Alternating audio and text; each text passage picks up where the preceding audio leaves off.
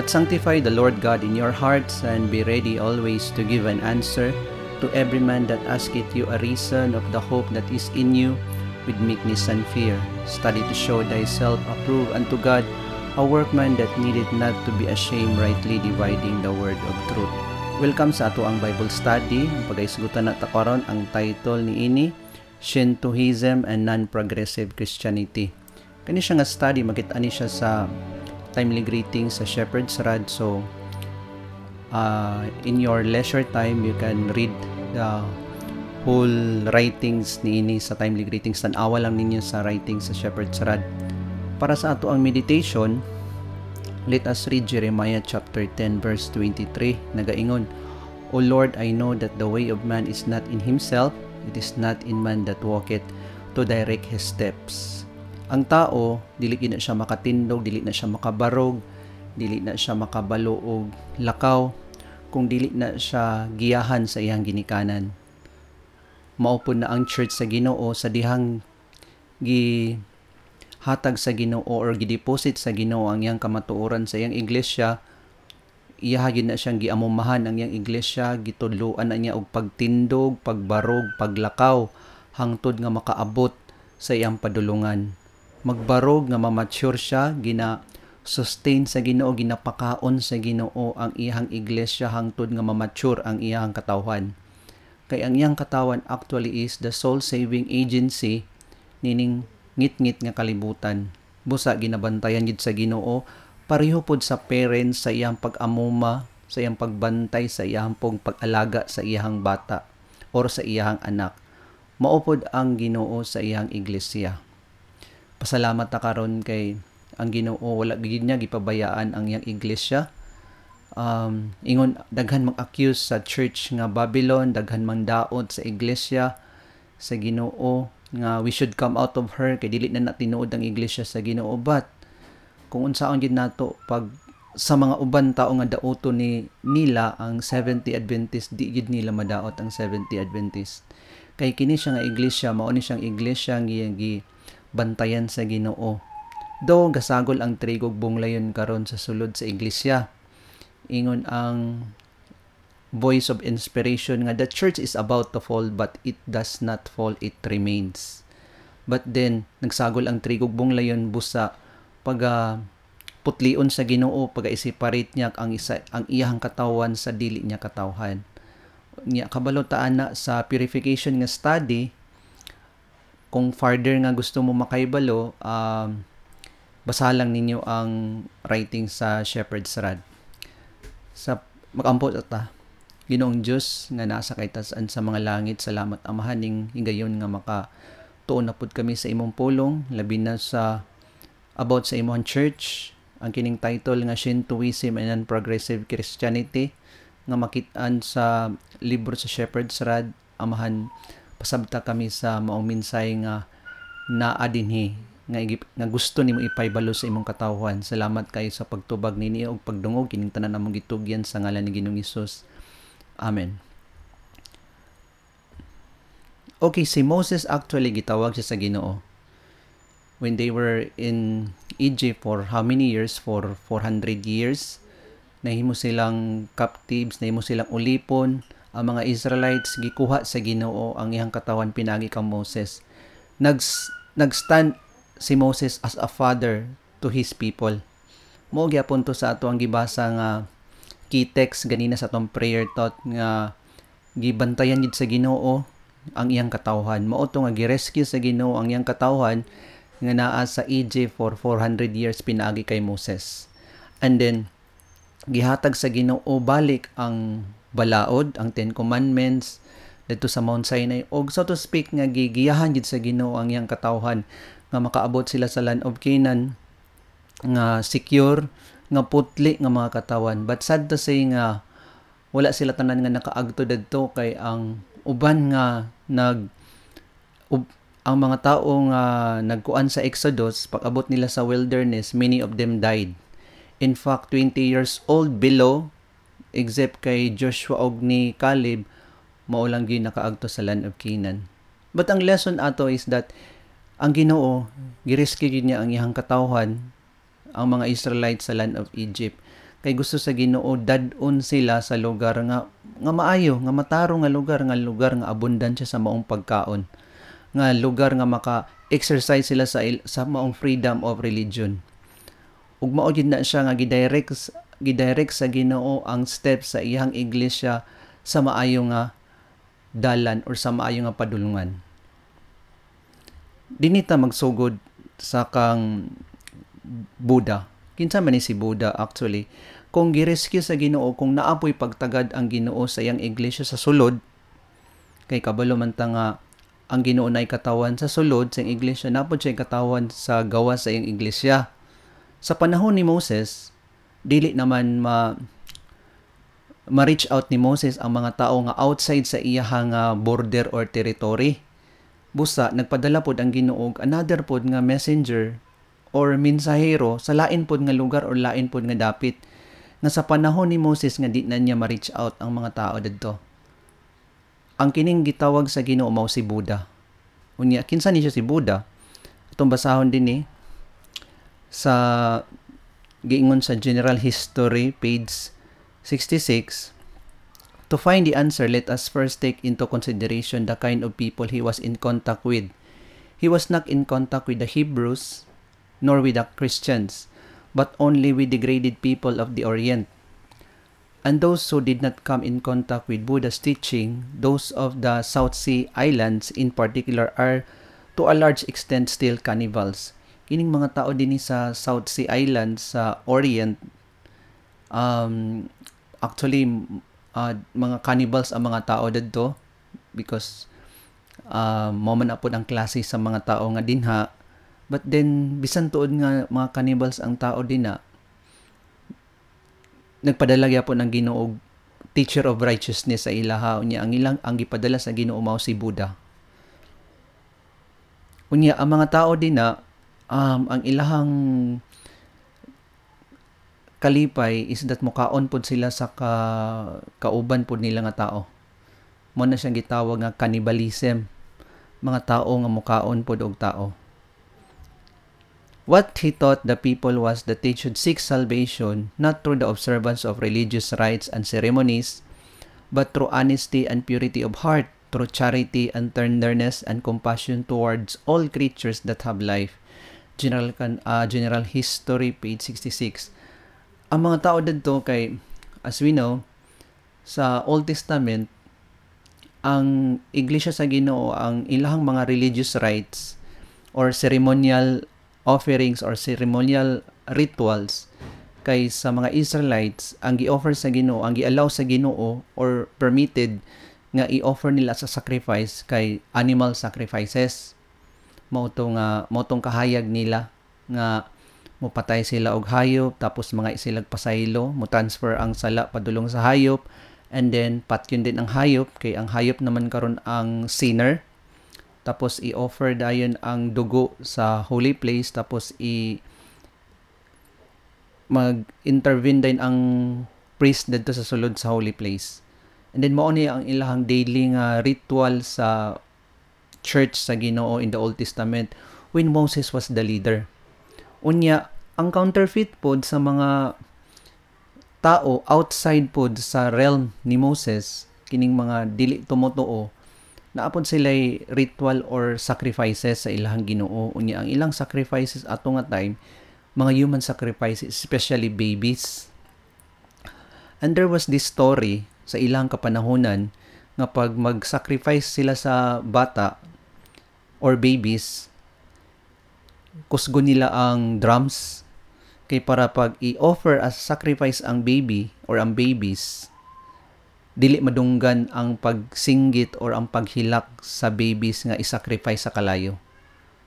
And then, inana ang pamaagi sa tao sa tagagawas. Mauto nga gipadala sa Ginoo si Buddha to teach them to teach them about charity, about tenderness and compassion towards God's creatures. Mauto nga daghan mituo sa kay Buddha because Buddha was a teacher of righteousness tapos, where did he get such a standard? Asa man niya nako ang standard ni Buddha kay daghan man na maong believer si Buddha. Kay kini mga Buddhist, they are people at the present nga mao ni sila ang ga meditation na sila meditation kining mga Buddhist karon. But if we look back sa ilahang leader sa nga si Buddha was he where did he get such standard? Was he a deceiver? Mo ni siya ang ato ang mga questions bahin kay Buddha. Buddha is not a deceiver. Dili siya deceiver tapos he led the people from bad to better What else? He taught good morals. In fact, ang mga Buddhist galing at present kay mga vegetarians po ni sila, mga health conscious nga mga tao. He led the people, uh, he is a teacher of or preacher of righteousness. Another thing, si Buddha, his standard of behavior was practically the standard of the Ten Commandments, the standards of the Bible. Kay siya man ang teacher of righteousness. What else? Si Buddha finally in keeping with his great influence, he could have been a rich man but he died poor.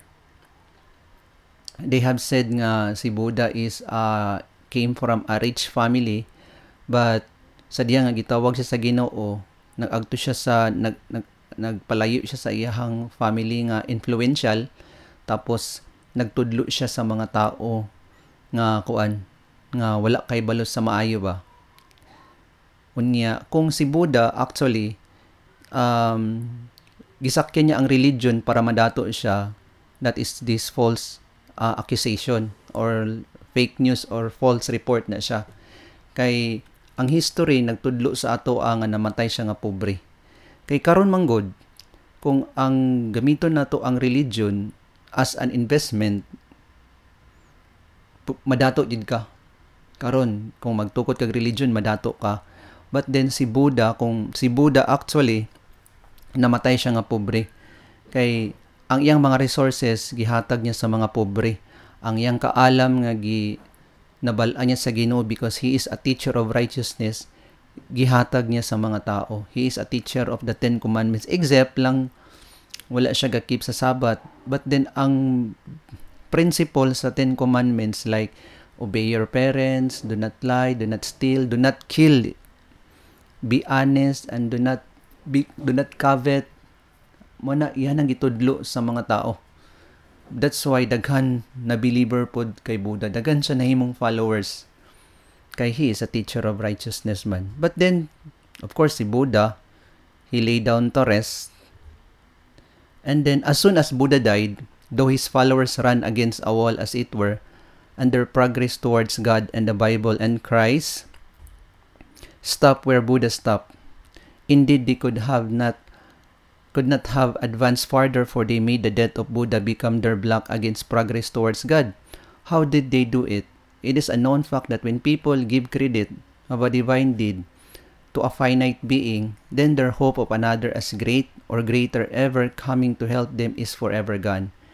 They do not believe that God lives, that He will raise another even greater to lead them farther but believe that there is no need of another and no need for more truth. Consequently, as they do not expect another, when one comes, they reject him. Thus, the Buddhists put a stop to their spiritual progress, as you see that when the light that is in you becomes darkness, how great is that darkness. Atong gibasa din nga uh, his follower run against the wall as their progress towards God, the Bible, and Christ stop where Buddha stop. Ang nahitabo po di ay sa mga Buddhist kay sadyang namatay si Buddha, of course ang nagpuli sa iya ang iyang mga followers nga nahimo na pong leaders. Um, sila na po yung nagbantay kay Buddha sa iyang mga teachings, sa iyang principles nga gi nga gibarugan nila. And then ang kining mga leaders nga nag took over sa place ni Buddha ilahang gitagaan og assurance ang mga members nga siya ang last nga messenger sa Ginoo. Siya ang last nga prophet, siya ang last nga teacher of righteousness or preacher of righteousness nga will lead them to nirvana or will lead them to the pearly gates. And they spread this news sa mga members nga pag naapay mo abot, that is a deceiver, that is not the true messenger of of God sa ilang nasabtan. Mo to, they run against a wall. Giharangan na nila nga wala na jay lain pa nga mensahero nga moabot pa sa mga Buddhist. Except nga si Buddha mao siya ang last nga messenger sa Ginoo. Sa ato pang ang progress sa kamatuoran nga makahibalo unta ang mga Buddhist sa Bible, sa teaching ni Christ kay ilang giharangan ang progress. Kay mao lagi ni siya nga they are so to speak Laodicea ba nga rich and increase with goods and have need of nothing. Wala na sila nanginlangan pag another messenger kay enough na ang prinsipyo nga gi-preach ni Buddha sa ilaha. Mo na nga nangitabo sa ilaha. Nya kung naay bag-o nga moabot, ilaha nang i-reject. Busa ang mga Buddhist, wala gid sila nahimong Christians. Kay tungod sa mga leaders, naghatag sila stumbling block sa mga bag-o, sa mga newly converted sa teaching ni Buddha, nga ang last nga prophet, ang last nga messenger mao si Buddha. Nya unsa may nahitabo karon ni Buddha pagkamatay ni Buddha, wala jud nag-expect si Buddha nga i-worship siya sa mga tao. Buhatan siya o graven image sa mga tao. As you can see sa mga sa mga temple sa mga Buddhist na idako kayo nga image ni Buddha. Unya ginaludludhan siya sa mga tao karon si Buddha. Siguro kung buhi pa si Buddha, ipatindog niya tanan ang mga tao nga dili mag ampo sa iyaha. Magampo sila sa tinuod nga Ginoo. But what had happened ang kining mga religious leaders, they were so blinded nga mo'y nagpuli kay Buddha nga to the point nga ilan ang gi-worship si Buddha. Mo nang ang mga followers karon sa mga Buddhist gina-worship na nila si Buddha to which nga against na sa teaching ni Buddha nga i-worshipon mag-worship ta sa isa ka tao. And then ang influence karon sa mga Buddhist sa tibuok kalibutan karon daghan na sila. Ang ilang teaching mga kuan sila nga tao mga compassionate mga maayo ni sila nga tao kay mga vegetarians man po ni sila. Di man po ni sila mukaon og karne pod. And then they are loving people and they are religious people kung tan-aw na to ang Google ang Buddha actually kay ika 1 2 3 4 5 ika 5th ni siya nga largest religion in the whole world before sa iyaha or um, ang una, ang Christian, sunod ang Muslims, ang sunod din kay un- unaffiliated pod nga mga religion, ang Hindus dayon, ang ikalima mao ang Buddhist. Daghan gyapon ni sila karon nga nag-exist sa kalibutan. Ang next nga pagahisgutan nato is si Mahatma Gandhi. Kinsa man ni si Mahatma Gandhi? Kini si Mahatma Gandhi from India ni siya. Dagan po ni siya mga followers karon because he is also a teacher of righteousness si Mahatma Gandhi. Unfortunately, patay na si Mahatma Gandhi, but then he is also a person nga principled nga person. Nya tanaw na to si Mahatma Gandhi kung unsa pud ang iyang background. Kay messenger man gyapon ni nga gigamit sa Ginoo. Nga kini siya nga messenger messenger ni siya sa India Gandhi's theory, moreover, for freedom by non-violence, by neither sword nor gun, succeeded and freed over 400 million people who had been servants of the strong for nearly 200 years. This he accomplished while the Christians were killing one another by the thousands.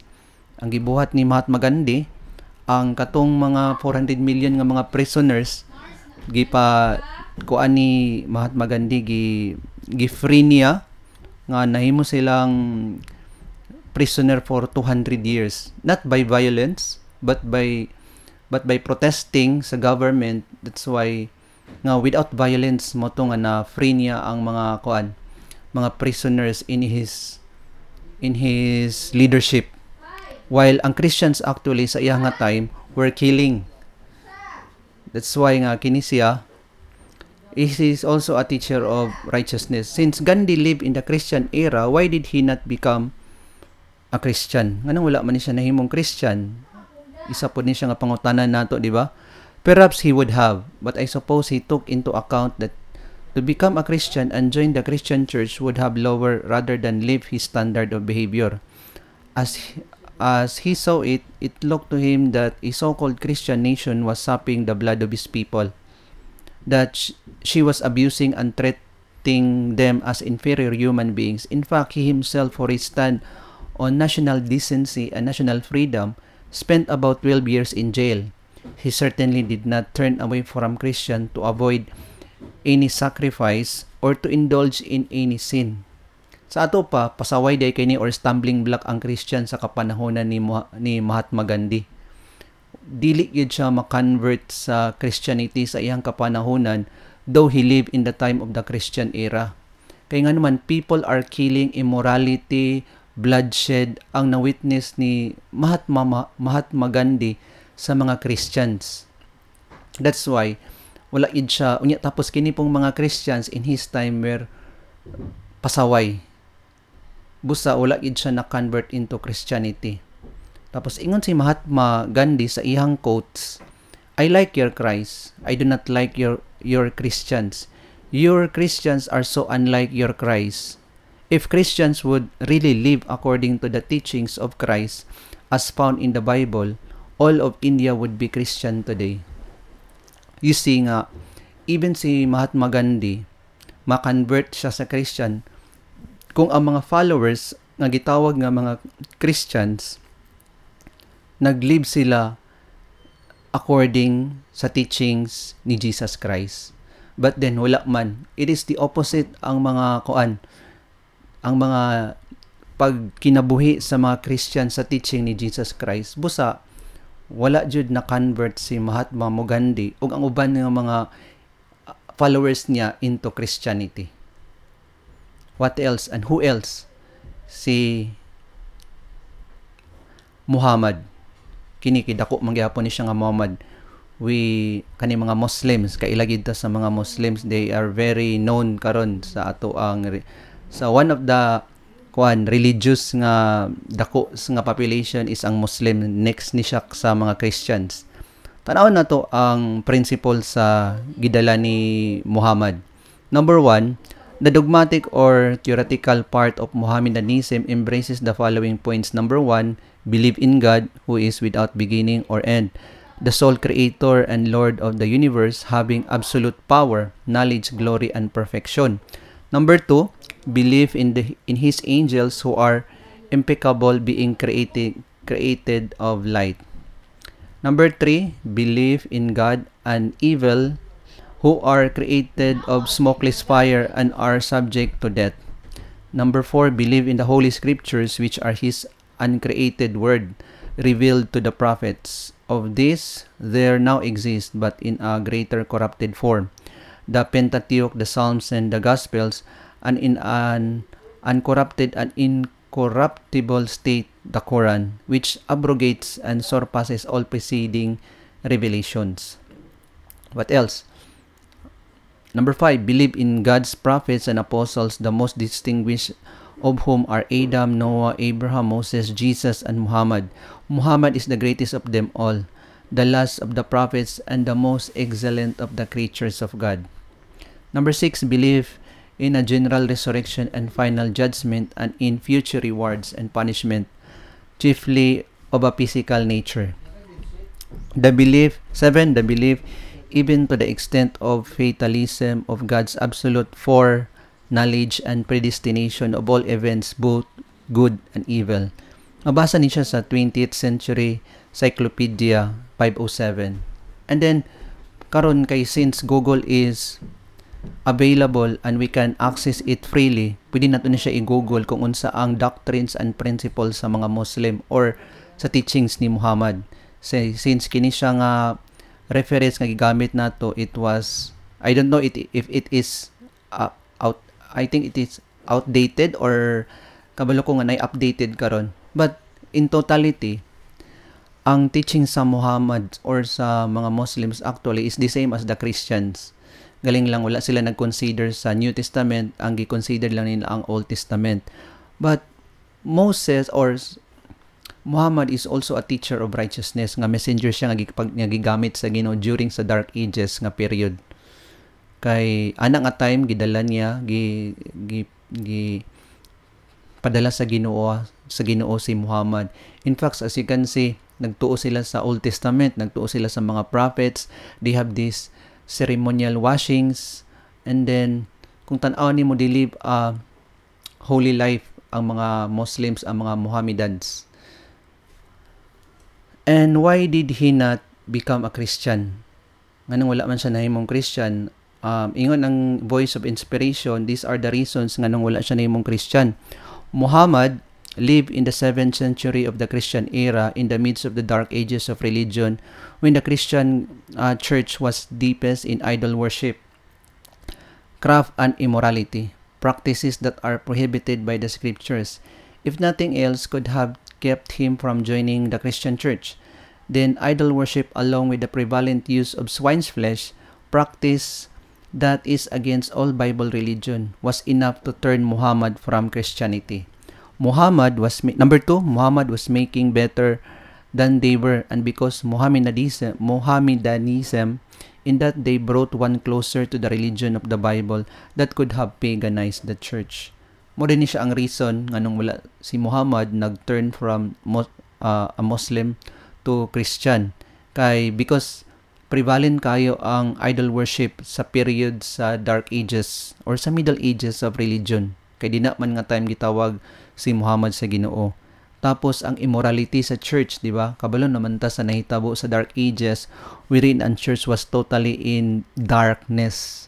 Busa gitawag siya dark ages nga period kay gipasulod ang graven images, ang mga intercession sa priest between man and God naa. Um, what else? Ang baptism giusab, ang sanctuary giusab, ang mga saints, prayer of the saints, o ang uban pa. Totally diliid makonvert si Muhammad sa Christianity in his time. Tapos, ang kinipod yung swine's flesh which is uh, unclean man siya sa mga Muslim. Nya ang church at that time kay gapatronize og mga unclean nga foods because it was corrupted that's one of the reason or the many reasons there these were the many reasons nga nganong wala na dili ma-convert ang Muslim into Christianity. Unya ang nahitabo karon um what else gali um closer ang nakita ni Muhammad nga nag-lead closer ang ihang teaching sa Ginoo kaysa teaching sa mga Christian sa ihang period. And tanaw na to ang Muslim karon daghan gid ni sila sa tibuok kalibutan unya sad to say nga kining mga Muslim kay di is di, na, naa siya gitawag nga discrimination between sa Christian and mga Muslim kay ang gipagawas karon sa mga balita these are the people nga nagkuan sa ilaha cause sa mga destruction sa mga suicide bombings sa mga war dina sa Middle East kining mga Muslim. Daw mo man siya ang ilang accusation sa news. But kung tanaw nimo ang religion sa Muslim, they are uh, God-loving people, people ni siya nga mga righteous, people nga ang katong mga Mohammedans nga nag follow sa teaching ni Muhammad. Mohammedans are still ganong ang mga Mohammedan, ang mga ang mga Muhammads or ang mga Muslims na pabilin ramang gyapon pagka Muslim karon. Nga unta na human naman ang period sa Dark Ages sa 1798 unya ang date karon is 2020 why is it nga wala sila na convert sa from wala sila na convert into Christianity nganong nagpabilin ra sila sa pagka Muslim karon ingon ng voice of inspiration Mohammedans are still Mohammedans for the same reason that Buddhists are still Buddhists That is because after Muhammad died, not only Muhammad, the same also with the messengers nga gipadala sa Ginoo in the respected time. They did just what the Buddhists did. In the progress of religion, the Muhammadan stopped where Muhammad stopped at his tomb. Mao nga pagkamatay ni Muhammad, ang ilahang pong pagtuo, ang prinsipyo po nila nga gikuan po ni Muhammad, nga gidala ni Muhammad, gilubong po nila sa diya nga namatay siya. They stopped there to make sure that their followers would never join another sect. Mao din siyang daghan kay grupo. Ang uban po din nga mga grupo karon nga too numerous to mention kay nanggawas naman ang daghan nga mga grupo karon no? Especially sa Christians. Daghan jud kaayo karon ang mga Christians. Um, sometimes you will wonder or not sometimes if you wonder nga ang why is it nga ang daghan man kay ta Christians karon nga mga denominations wherein isa ra man unta ang Bible sa source nato sa ato ang fundamentals. Okay, actually gitubag ni siya sa ani nga study. Even gali sa Adventism, why is it nga ang Adventism nagka-divided? Nga ang source ato ang principle it's it is from the Bible and the spirit of prophecy. Why is it nga nagka-divided ta? And so also with the other religions. Nganong wala man nagkausa ta karon di ba ingon ang Bible nga one Lord one faith and one baptism but why is it nga nagkabulag-bulag ta karon ngana naman unta ang minsay karon sa Ginoo sa iyan church mo ni siya ang rason they stop there to make sure that their followers would never join another sect. Sa diyang nga nagpahulay ang ilahang mga leaders, nining mga teacher of righteousness sa ila. Because I believe nga naay mga teachers of righteousness nga gipadala ang Ginoo sa mga tao nga dili na ma-reach out sa iyan church. And then ang kining gipadala sa Ginoo nga mga teachers of righteousness, they are not permanent nga mga tao god. Of course, they are just they are human like us nga they will also have this um, mortality sa ilang kinabuhi. Sa diha nga gipapahuli na sila sa Ginoo, that doesn't conclude nga wala na message or messenger ang Ginoo ipadala sa ilaha. Naa pa unta. But then these religious leaders are the stumbling block of coming coming in sa maong progress sa ilaha nga grupo. Mag-progress unta ang ilahang grupo kung kining mga religious leaders would open sa another nga message or messenger nga ipadala sa Ginoo sa ila. But that's not the case. Ang ang voice of inspiration naghisgot sa atoa or nagsaysay nga sa dihang pagkamatay sa mga messenger nga gipadala sa Ginoo who are the teacher of righteousness or preacher of righteousness namatay pud ang pagtuo sa mga members. They thought that the people that there was to be no other prophet, that Muhammad was the last, that there was no need for another, and that they had all the truth to lead them to the pearly gates. Mao ni siyang gibuhat sa mga Muhammadanism sa mga leaders sa mga Muhammad nga wala na ila another pa nga messenger or another pa nga prophet kay si Muhammad is the last messenger or the last prophet sa Ginoo. And tanan nga kamatuoran nga naa kang Muhammad sufficient na enough na that will lead them to the pearly gates. Mo nang ginatudlo sa mga leaders. That's why ang mga Mohammedanism karon mga Buddhist o ang uban pa nga mga denominations or world religions wala sila nag-move sa kuan additional or nag-accept sila sa further nga mga message or messenger nga ginapadala sa Ginoo sa ilaha. Thus, corrupt Mohammedanism drilled this false idea into the minds of the common people then, and still more corrupted Mohammedanism of today, like all other sects. Dili lang ang sa Muslim or sa mga Mohammedanism o sa uban pod nga mga sekta. Kinsa man nga sekta? Uh, uban ang Christian, ang Hindu, ang Buddhist, ang uban nga mga religious groups mao gyapon the same ra gyapon ang senaryo and including corrupt Adventism ang Adventist dili pud siya exempted ani still does the same. Ingon ang voice of inspiration. Does it is that no sect as a people but only as individuals. Amazing kayo kay nay hope pa di ay sa church. The same as the same as the voice of inspiration nga giingon niya sa sa Adventism nga are you hoping to see the whole church revive no that time will never come. Ang kung ang tanan daw nga mga Adventist mag sunod sa revival and reformation. That time will never come ingon ang inspiration. But ang reply sa inspiration na uh, we must enter upon the work individually.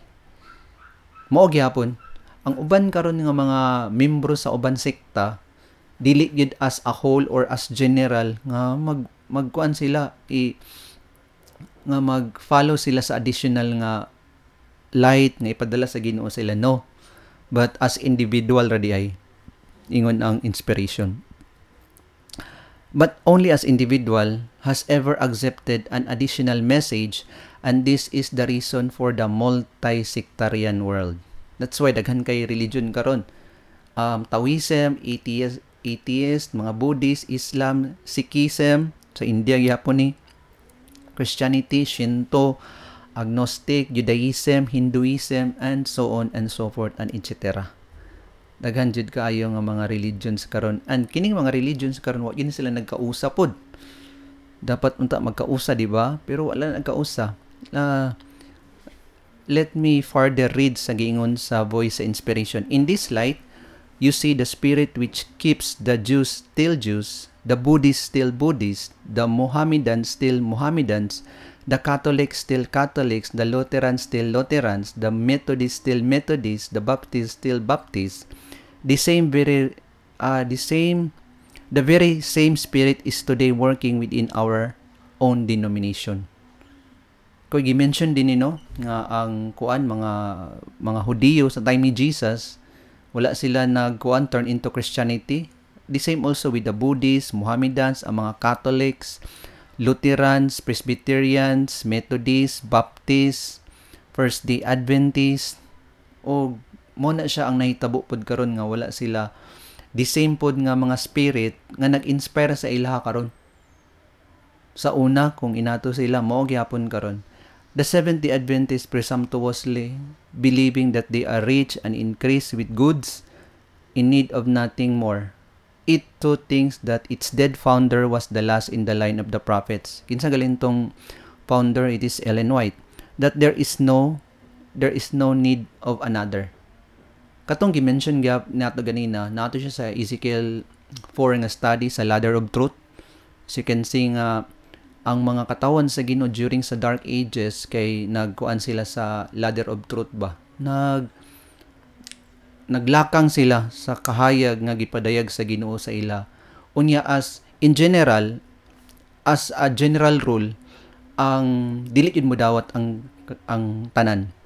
But only as individual mo yung mudawat sa maong additional nga kamatoran or mulakang sa bag-o na pud nga kahayag.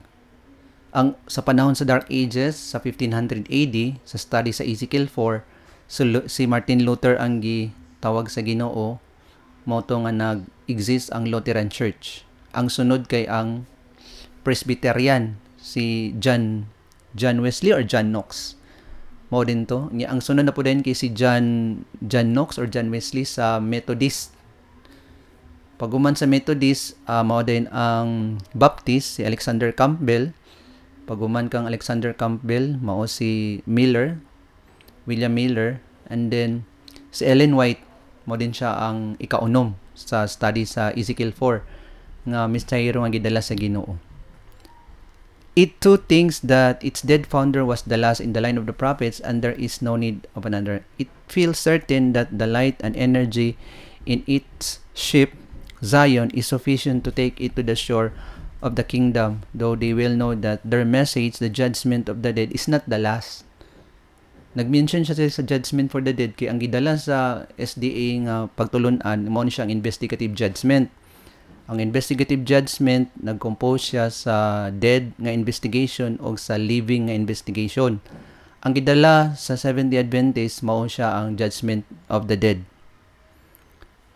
Anya dili ni siya mao ang last nga minsay kay ang last nga minsay it is the judgment of the living. And that which they do not have is the last. Ang mao unta na siya ang katapusan nga minsay nga wala sila mao na siya ang katapusan nga minsay. Ang nadala na nga minsay karon of course si Elijah the prophet but wala gyapon ni siya gidala sa kuan sa wala ni siya gidawat sa Adventist ang message nga gidala ni Elias. Busa mao ni siya ang ang nahitabo sa progress or Shintoism and non-progressive Christianity. Shintoism, uh, worshiping the dead messenger or dead prophets and mo na siyang Shintoism amo nang nahitabo karon sa mga religious groups all over the world nga wala sila nagprogress sa kamatuoran kay ang ilahang pagtuo giapil po nila glubong sa katong namatay na nga mensahero sa Ginoo. And then ang object, ang lesson actually sa study nato kay ang church which is ang Seventh-day Adventist kay mao man siya ang soul saving agency sa iglesia nga iglesia sa tibuok kalibutan. The light of the world I have said this um, sa ako ang mga study nga the light of the world, the salt of the earth, the soul saving agency mao ang church mo na nga dako kayo og pagtagad ang Ginoo sa iya nga church that's why sa Revelation chapter 3 ang church nato is mao siya ang Laodicea nga church. To SM66, the message of Laodicea is applicable to Seventh-day Adventists who have had great light but have not walked in the light. Unya, ang SDA, mao di ang Laodicea nga church, ang katapusan nga iglesia sa Asia Minor. Tapos, ang karakter sa Laodicea that she is rich and increased with goods and have need of nothing. Meaning nga, ang gi pasabot ani nga rich and increase with goods and have need of nothing. Ingon sa volume 3 sa 252 and 253 sa testimonies for the church nagisgot ni siya sa spiritual attainments. Yes do nga ang church. Actually sa materially physically we are rich nga kuan in, institution di ba? Kwartahan ta nga iglesia nga Seventh-day Adventist But then nagpasabot ang ang voice sa inspiration nagisgot ani sa spiritual nga nagtuota that we are rich and increase with goods and have need of nothing. But in the sight of God, we are wretched, miserable, poor, blind, and naked. That's why ang Ginoo is offering sa atoa sa gold tried in the fire, white raiment, and eye salves. In summary, kini siyang tolo, minsahe ni siya sa Ginoo para sa iyang iglesia. And He is knocking at everyone Especially first, nagnak siya as general sa church sa Ginoo. Especially those who are in charge. Ang angel nga in charge din sa Laodicea. Ang ministry, ang leaders actually nagplead ang Ginoo. Unya, ang message sa ato ang gitun-an karon nagplead ang Ginoo sa iyang church ni adtong 1930 sa mensahe sa judgment for the living.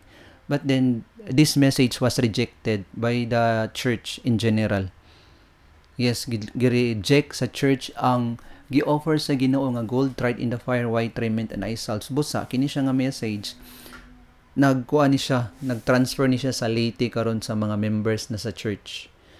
Ang pangutana, dawaton ba ni siya sa kadaghanan or dawaton ba ni siya moabot ba ang time nga ma nga madawat ni tanan sa whole Seventh-day Adventist? Ingon ang ingon ang inspiration, no, that time will never come but we must enter upon the world individually. Individual lagid ang pagdawat nato sa minsay sa kuan sa shepherd's rod mo ni siya ang judgment for the living. We have this lesson nga gi kuan nato nga gi studyhan nato previously sa ato ang kuan mga passage nga gipambasa nato nga ang religious leaders dili yun mo dawat sa additional nga message. Kay pagkamatay sa leaders sa messenger sa Ginoo ang kining mga religious leaders who are in charge sa church who are the depositories sa kahayag sa previous nga mga messenger ilhang gina-prophesy ginawali nila sa mga members nga wala nay lain pa nga mensahero nga moabot. Ang last nga prophet ang last nga messenger mo ning ginakry sa 70 Adventist mo si Ellen White. And then mo ni siya ang minsay niya that will lead us to the pearly gates. But then that is very false. Kay gipangutana si Ellen White nga wala na ba another prophet nga ipadala sa Ginoo after sa imuha? Ingon si Ellen White sa interview, my writings will constantly speak or my writings will tell you if there is no prophet or if there is another messenger nga ipadala pa sa Ginoo sa imo. Yes, wala nag-close si Ellen White sa probability nga wala na mag wala na messenger nga ipadala. Yes, kung basahon na to ang writings ni Ellen White, nag-suggest yun si Ellen White nga daghan pa kaayo kamatuoran nga ipadayag sa Ginoo sa iyahang iglesia the prophecies in the Bible dagan prophecies ni Isaiah, ni Ezekiel, ni Daniel, ni John the Revelator, ma-major prophet man ka or ma-minor prophet man ka, mga wala pa na fulfill nga prof, nga mga visions nila. Of course naa jay mo interpret ani. And then ang mo interpret ani ingon ni Malakay sa Malakay 4:5 behold God will send Elijah the prophet before the coming of that great and dreadful day of the Lord. Unya ang komentaryo ani nga ipadala ingon ni Malakay ipadala sa Ginoo si Elijah not physically si Elijah in the flesh kay he was already translated long before pa in the Old Testament. Ang ipadala sa Ginoo before the coming of that great and dreadful day of the Lord, mao si anti-typical Elijah. Tapos, nagkomentaryo si Ellen White ani sa TM 475. Ingon si Ellen White, prophecy must be fulfilled. Behold, I will send you Elijah the prophet before the coming of that great and dreadful day of the Lord. And then, ingon din nga, Ingon ang komentaryo nga and when he appears, men may say you are too earnest. You do not interpret the scripture in the proper way. Let me tell you how to teach your message. Sa ato pa, he is the interpreter of the scripture si anti-typical Elijah nga moabot. And then, pag-interpret niya sa scriptures, ang mga religious leaders will not accept his interpretation. You are too earnest. You do not interpret the scripture in the proper way. Busa, cunningly devised fable ang association ang accusation nila kay prophet Elijah mo gini siya ang condition sa ato ang church sa 70 Adventist gipahibalotan nga unta dili ta ma-fall sa Shintoism and then progressive Christianity nga attitude nga character nga spirit.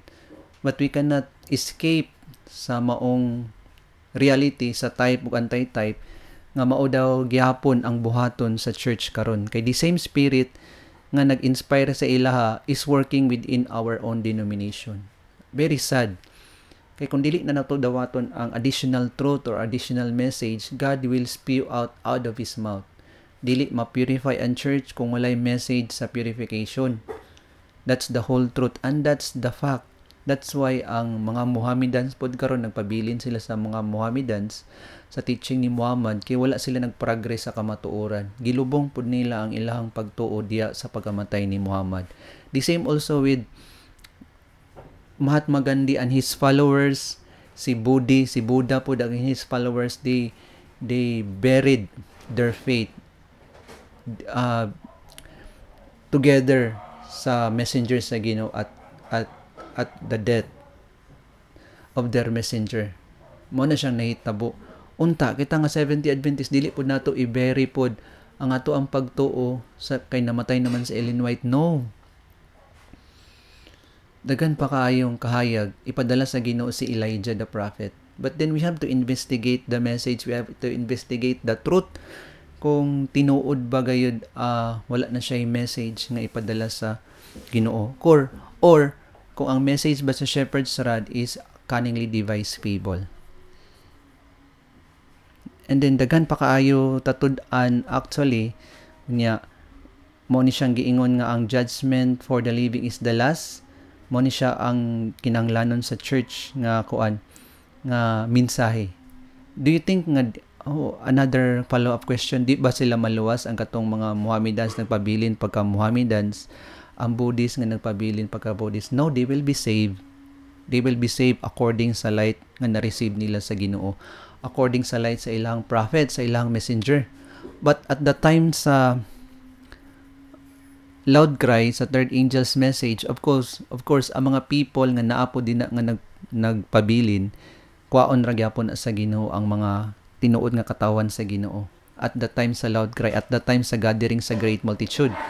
Kaya ang study nato sa sa judgment for the living na may first fruits which is ang 144,000 nga kwaon sa sulod sa 70 Adventist na apoy second fruits nga kwaon din sa Gentile world uh, great multitude which no man could number. And then this great multitude nagcompose ani na adara ang mga Muslims mga Buddhist ang uban pod nga mga religions sa kuan sa Christian pod nga denominations kwaon po na sila sa Ginoo sa time sa loud cry. Busa uh, gialaw sa Ginoo nga dili sa sila mosulod sa church karon Kay ingon sa passage sa volume 3 sa Testimonies for the Church, the Lord does not now work to bring many souls into the truth because of the church members who have never been converted. And those who were converted box, but, backsliden. Unsa influence nga mahatag nila sa bag-o nga converts? Of course, wala. Ma makuan lang sila ma matakdan lang sila sa kuan sa sa sala nga gi-practice sa mga nakauna. Busa ang Ginoo wala nagpasulod tanan sa iyang iglesia. But aw ah dili day ang uban day ang gamay no, ang uban, ang uban. Kay naaman po yung mga individuals na ginapasulod sa Ginoo sa iglesia. Yes. The Lord does not know work to bring many souls into the truth. Many and not all. Let, let me just clarify. Dili siya all but many. Nagpasabot nga naay mga individuals nga naa din sa gawas nga ginapasulod gyapon sa Ginoo sa sulod sa SDA Church. Yes. But at the appointed time, nganong many lang, ah, nganong gipa, gamay lang yung gipasulod sa church, kay enough naman gud ta nga siliwan sa Ginoo kay nag-exceed naman ta sa 144,000. In fact, ang kwaon sa living 144,000 lang. Nya pila ta karon nga Adventist, we are 20 million karon nga ang statistics nato karon 20 million Adventist nya ang closing work for the church sa volume 3266 144,000 lang. That's why um, the Lord does not now work to bring many souls into the truth. Ginapabilin sila sa Ginoo kung asa man sila nga denomination na butang. Kay at the appointed time, because I believe nga nagi appointed time ang Ginoo, pasudlon na gina sa Ginoo ang mga katawhan. And they are the great multitude. And they composes the churches or the religious groups kung asa sila nabilong. Like what I had mentioned a while ago. Busa nag-end ang atong study karon sa ato ang pagtuon sa kining ah, topic. Salamat sa papaminaw ug ang Dios magapanalangin sa atong tanan. Let us pray. Ginong Dios nga nasa kaitasan sa mga langit, salamat kay Amahan sa pagpam sa pagtubag sa among pag-ampo. Salamat sa pag-uban, salamat nga nasabtan namo o Dios ang topic sa Shintoism and non-progressive Christianity. Salamat nga nakaabot kami sa minsay sa sungkod, nga nakaibalo kami ani, naka naimbestigaran namo og na og sa amo ang investigation nakita namo nga minsay siya sa Ginoo. Pasayloa kami o Dios kung diin kami nakalapas kining tanan among gipasalamatan sa ngalan ni Ginoong Hesus. Amen.